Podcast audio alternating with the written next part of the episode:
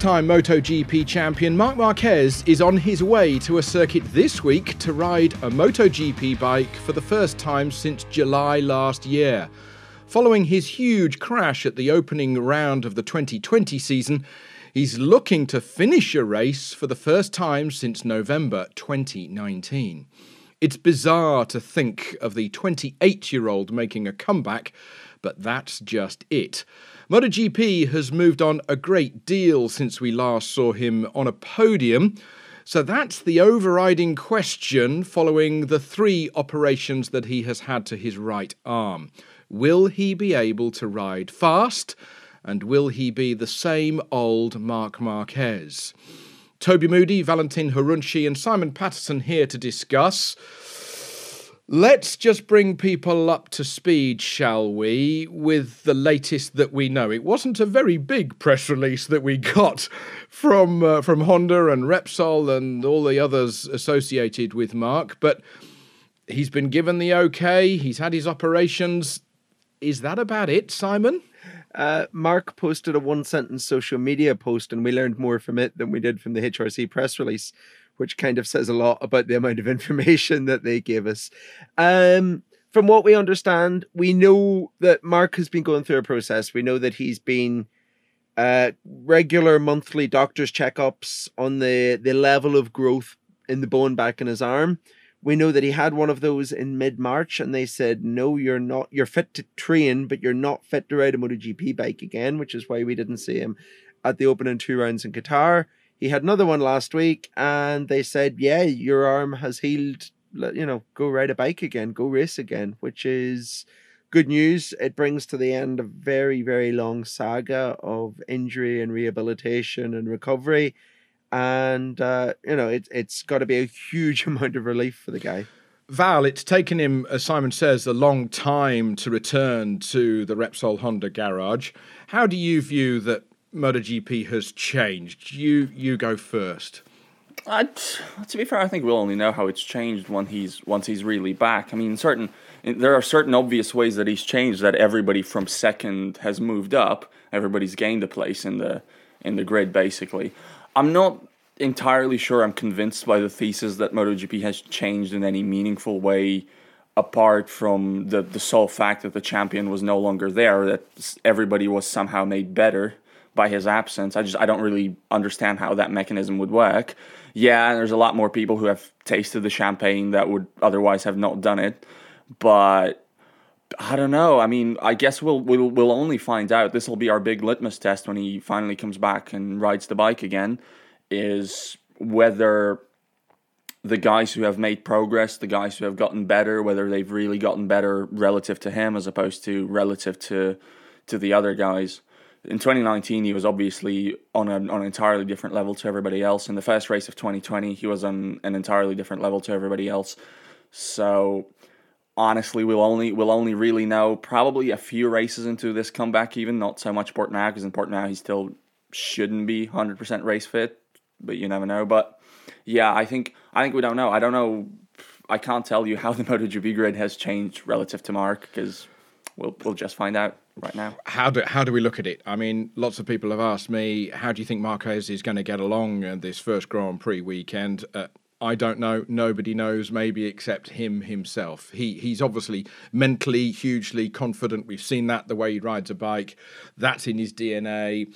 He's just 28 years old, as I've mentioned a moment ago. Uh, he's paid a huge amount of money. He does. He has everything done for him he's still on the crest of a wave as a as an eight time Grand Prix world champion and a six time MotoGP world champion. So yeah, he he'll he'll have his confidence. Um, it's probably just as it's probably just as well the press aren't allowed in pit lane on a Friday morning because I don't think he'll be able to get out. There'll be so many people in the old days thronging around the front of that number 93 garage. But there's two things that we've got to look at here. One is a comeback from injury, and another one is a comeback from retirement. So I've pulled together a, couple of things.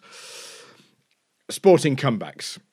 Now, you can look at somebody like Michael Schumacher. He went away for three seasons and then he raced for another three seasons at Mercedes, but he only had one podium during those last three seasons with with his, with Mercedes with a comeback.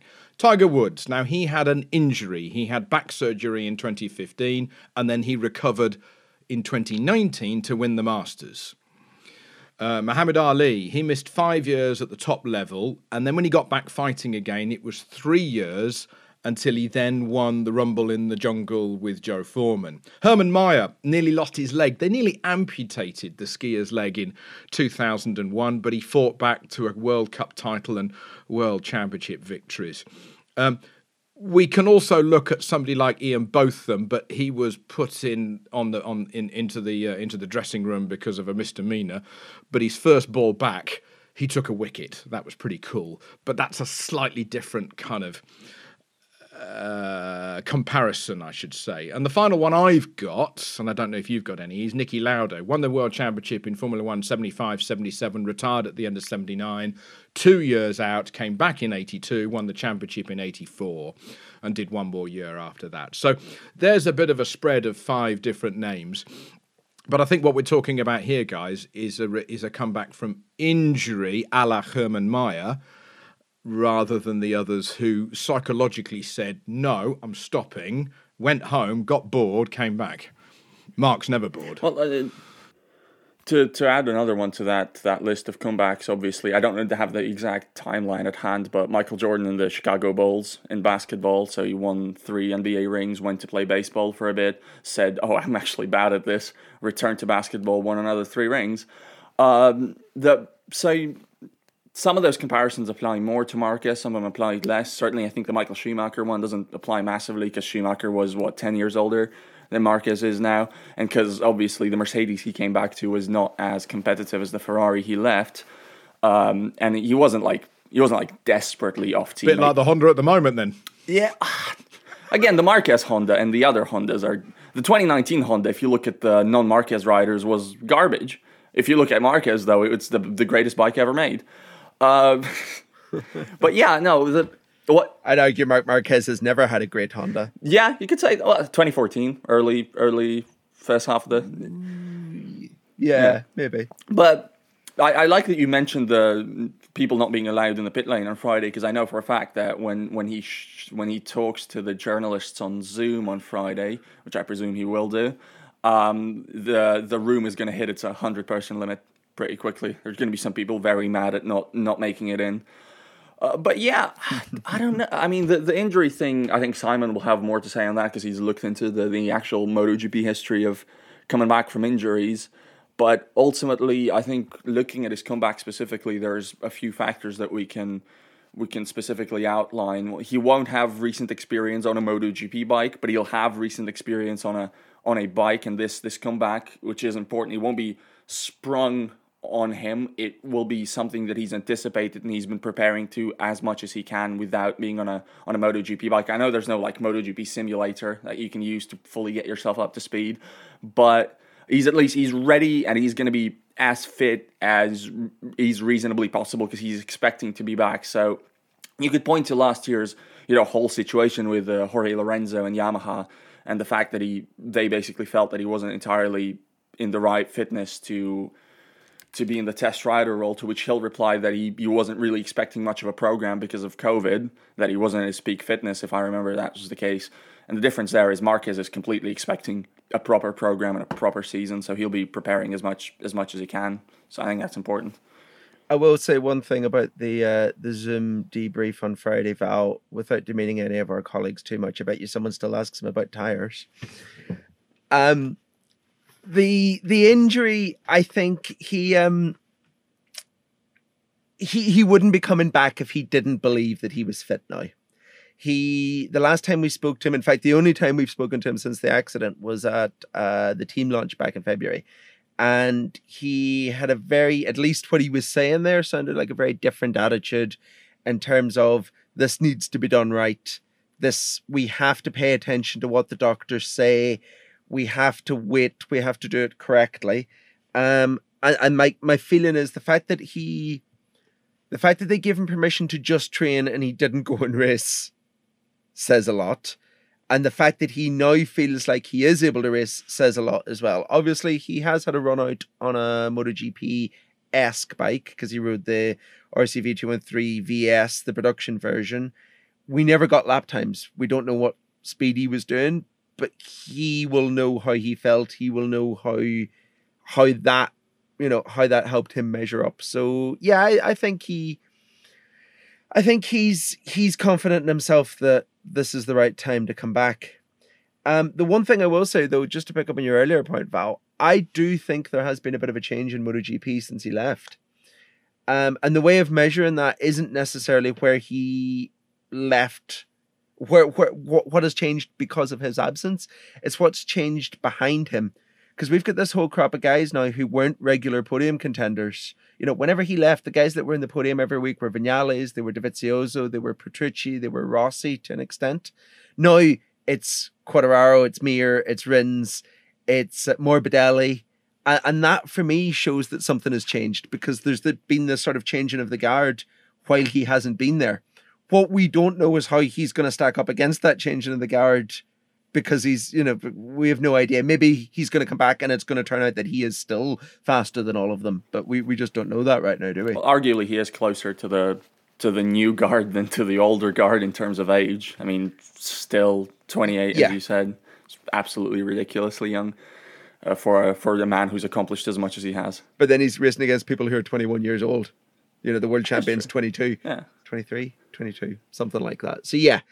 Um, but but the other thing that I want to just throw in there as well, though, that um a lot of people have mentioned on social media to me the last few weeks, um, I don't think this injury is going to slow him down psychologically the way a lot of people think.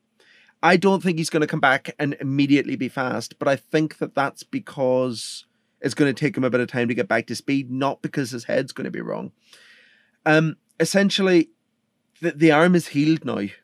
This isn't the sort of injury where if he crashes again, it's going to do more damage and he's going to go back to square one or it's going to be even worse or anything like that. It's not a spinal injury, it's not nerve damage, it's nothing like that.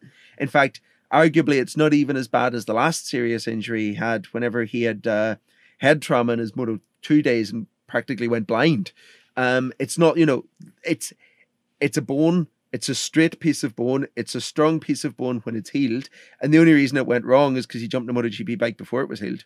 So I think that's one thing we can categorically draw a line through. I think uh, the, the press release said specifically that he can return to competition assuming the reasonable risk implicit in a sporting activity, which to me reads basically like he can crash again and he can crash again and be more or less as fine as he would be normally, which is obviously important. I don't think I agree with you that I don't think there'll be a psychological impact because it's it's Marc and he's crashing a variety of different ways and it's never really acted to slow him down much.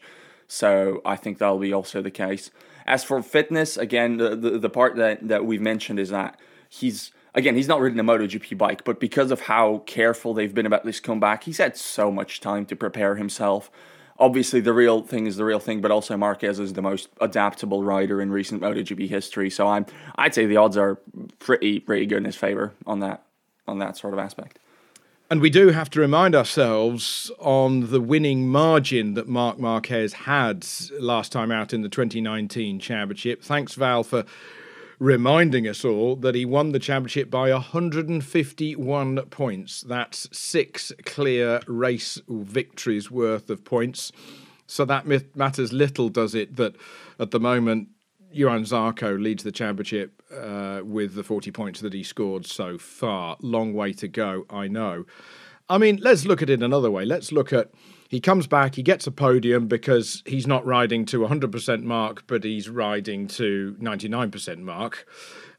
And there's everything is all in hand for him. Everything is all up to speed. He's fit, he's healthy, and most importantly, he hasn't gone off and he hasn't thrown away another race and he hasn't risked another injury could he do it? I mean, that's a everything is a scenario. He could ride three laps and go, I can't do this. He could win the championship. He could win the race. I mean, there's there's there's the chance, strong chance, big possibility that there's going to be a fairy tale in the next two or three races, isn't there? Uh, I'd say there's a there's a good one. I can't Portimao's hard because last last time we were to Portimao, Honda was pretty good, but it wasn't like it wasn't transcendental. It wasn't Miguel Oliveira's KTM.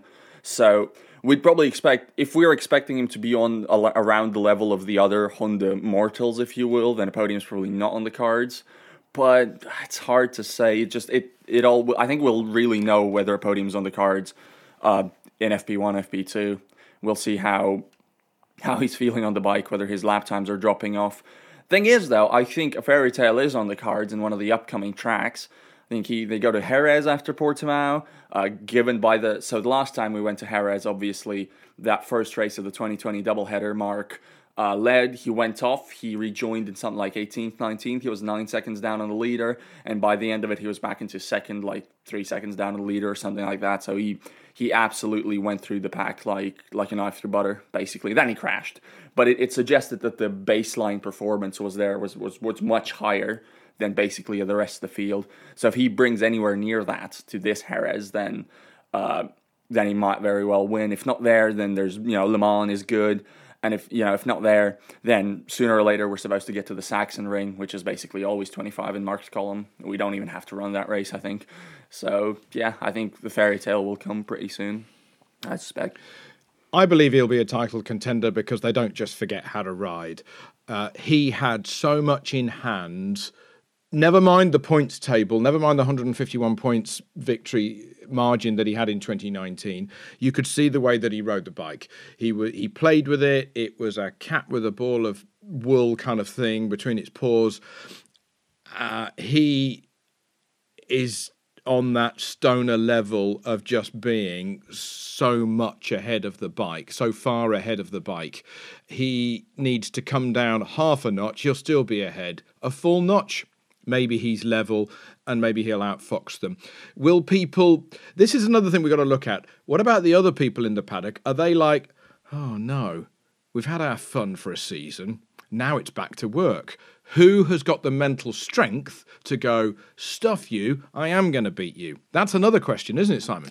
I I think he will be a title contender, but I don't think he's going to do it with four races in hand and with never finishing worse than second. Um, that that would be my, you know, he's he's going to come back. He's going to be fast, but he's not going to dominate. He's not. It's not going to be a 2019 championship. It's not going to be a 2014 championship, because there are guys that I do believe right now who are capable of beating a fully fit Marc Marquez because of what we've seen over the last year, really, without him and he yeah he he will be a ch- title contender like Val says, but it won't be as easy as it has been. No way it will it be as easy as it has been. He is in the midst of a huge four-year deal with HRC, reportedly adding up over those four years to I don't know 100 million euros. Who knows? Except himself, his lawyer, and his bank manager. Um, so there's still 2.9 seasons to go with, with HRC as it follows. So there's still a lot of work to do with HRC, and there's still a lot of work to do quickly if we think that the bike is not at the level that it should be, was, but we've touched on that already in this podcast. Well, look at where the second Honda was when he was winning in 2019. I am completely convinced that that is not an issue at all. Uh, every one of this group of young guns are raring to get Marc Marquez back in the grid so that they can prove to the world that they can beat him. There is not one rider in the world worried about seeing him come back because you can't. That's not how riders think. That's just not how the brain is programmed for these guys. They are super competitive. They all believe they're the best in the world and they all want to show that against the people that they believe are their equals. And Marc is, is obviously their equal. Um, there yeah th- there has to be a little bit of apprehension surely but i'd imagine that the main mood in the paddock this weekend is more curiosity than anything else i'd say yes i'd say I, i'm a i'm a i'm in a strong yes column because also i think those I think the question of his title contention isn't how many points he gave up in Qatar because he really didn't give up that much relative to the, the length of the season. The question is just how race fit he is. That's that's really the, the, the only thing that'll determine it.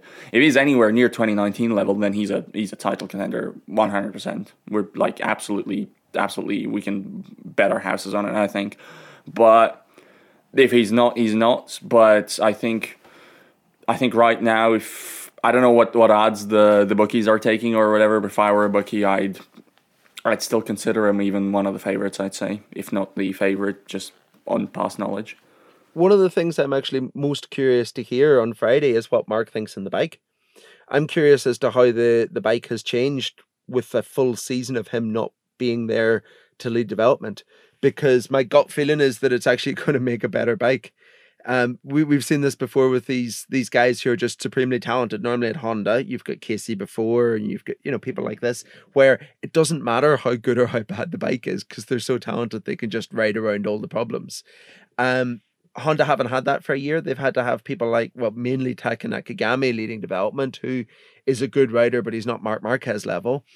But it could well be that the bike has become a little bit easier. You know, we, we have seen sort of hints of this before at Honda because there was a point where when Cal Crutchlow became more important within the HRC camp in terms of development, and Marc admitted that whenever Cal was allowed to have some input, the bike got easier to ride.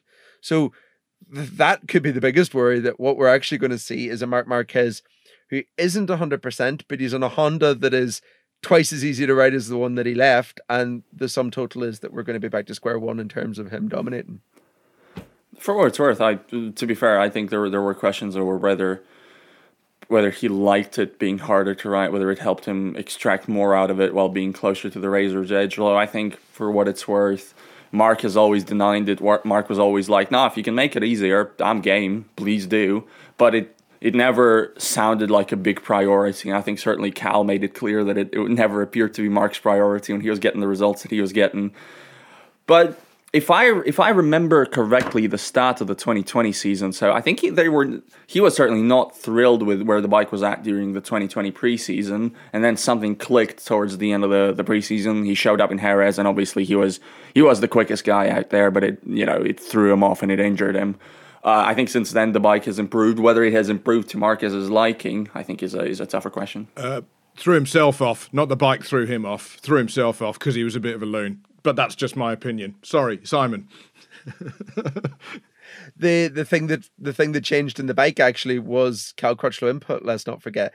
Uh, they used they brought that new 2020 aero package that Cal hated from the first moment he rode it at uh, Valencia at the end of 2019. They struggled all winter test and and eventually, on the last day of Qatar, the final test, they decided to go with what Cal had said, went back to the 2019 aero, and suddenly Marc was fast again.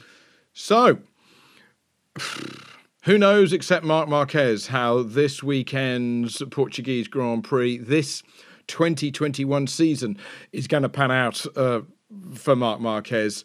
It's certainly going to be fun. Um, make sure you're near your computer or your Twitter or whatever you may look at on Friday morning to see how Marc Marquez gets on at Portimao. Uh, Val, Simon, uh, Matt Beer, and all the crew at the-race.com will be keeping you up to speed. Let's see how the Grand Prix goes. Don't forget, Johann Zarco continues to lead the World Championship. Yes, you did hear that right after what happened a couple of years ago. We look forward, in the meantime, to Portugal. Thank you very much for listening. Do like and subscribe. We'll speak to you after the race. Goodbye for now.